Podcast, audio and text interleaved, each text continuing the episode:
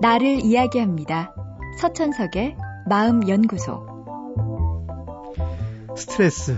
직장인에게 스트레스는 월급만큼 친숙한 단어입니다. 스트레스란 외부의 자극에 대한 몸의 반응입니다. 새로운 상황이 생기면 기존에 안정되어 있는 상태는 깨지고 안정 상태가 깨지면 우리 몸은 새로운 안정 상태를 만들기 위해 노력합니다. 이렇게 새로운 안정 상태를 만들기 위한 적응 과정을 우리는 스트레스라고 합니다.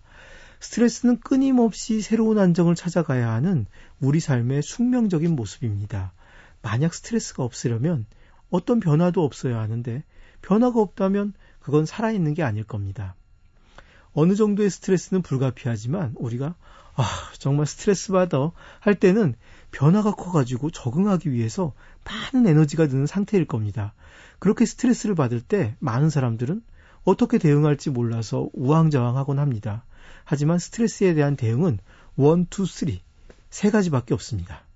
첫 번째는 스트레스를 만든 문제를 해결하는 것. 둘째는 스트레스를 받는 나와 내 생각을 바꾸는 것. 세 번째는 스트레스를 만드는 문제를 아예 피하는 것입니다. 상황을 바꾸거나 내 생각을 바꾸거나 아예 상황에서 떠나가는 것. 이 세 가지입니다. 예를 한번 들어보겠습니다. 상사가 내게 복잡한 일을 시켰습니다. 주말을 앞두고요. 주말엔 가족들과 함께 놀러 갈 계획이었는데 완전히 망한 상황이죠. 그럴 때는 먼저 주말 전에 얼른 해결할 수 있을지 노력해 봅니다. 그런데 도저히 안 됩니다.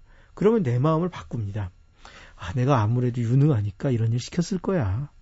이런 일은 나밖엔 할 수가 없으니까 하고 내 마음을 바꾸는 겁니다. 그런데 그렇게 마음을 바꾸기에는 주말의 휴식과 약속이 아주 아쉽습니다. 그럴 땐 도망을 가도 좋습니다. 그냥 상사에게 이야기하는 거죠. 이번 주말엔 도저히 어렵다고요. 조금 거짓말을 섞어서 문제를 피할 수도 있습니다. 이렇게 하면 물론 불이익이 있을 수 있습니다. 그런데 그건 감수해야 합니다. 좋은 것만 다 얻을 수 없는 일이니까요. 운동 경기에서도 마찬가지입니다. 상대를 이기거나 이기려는 마음을 버리거나 아예 이 경기를 하지 않는 것. 그 외의 답은 없습니다. 상황을 바꿔보려고 하고 그것이 안 된다면 그에 대한 내 마음을 바꾸고 그래도 안 될 일은 버리는 겁니다.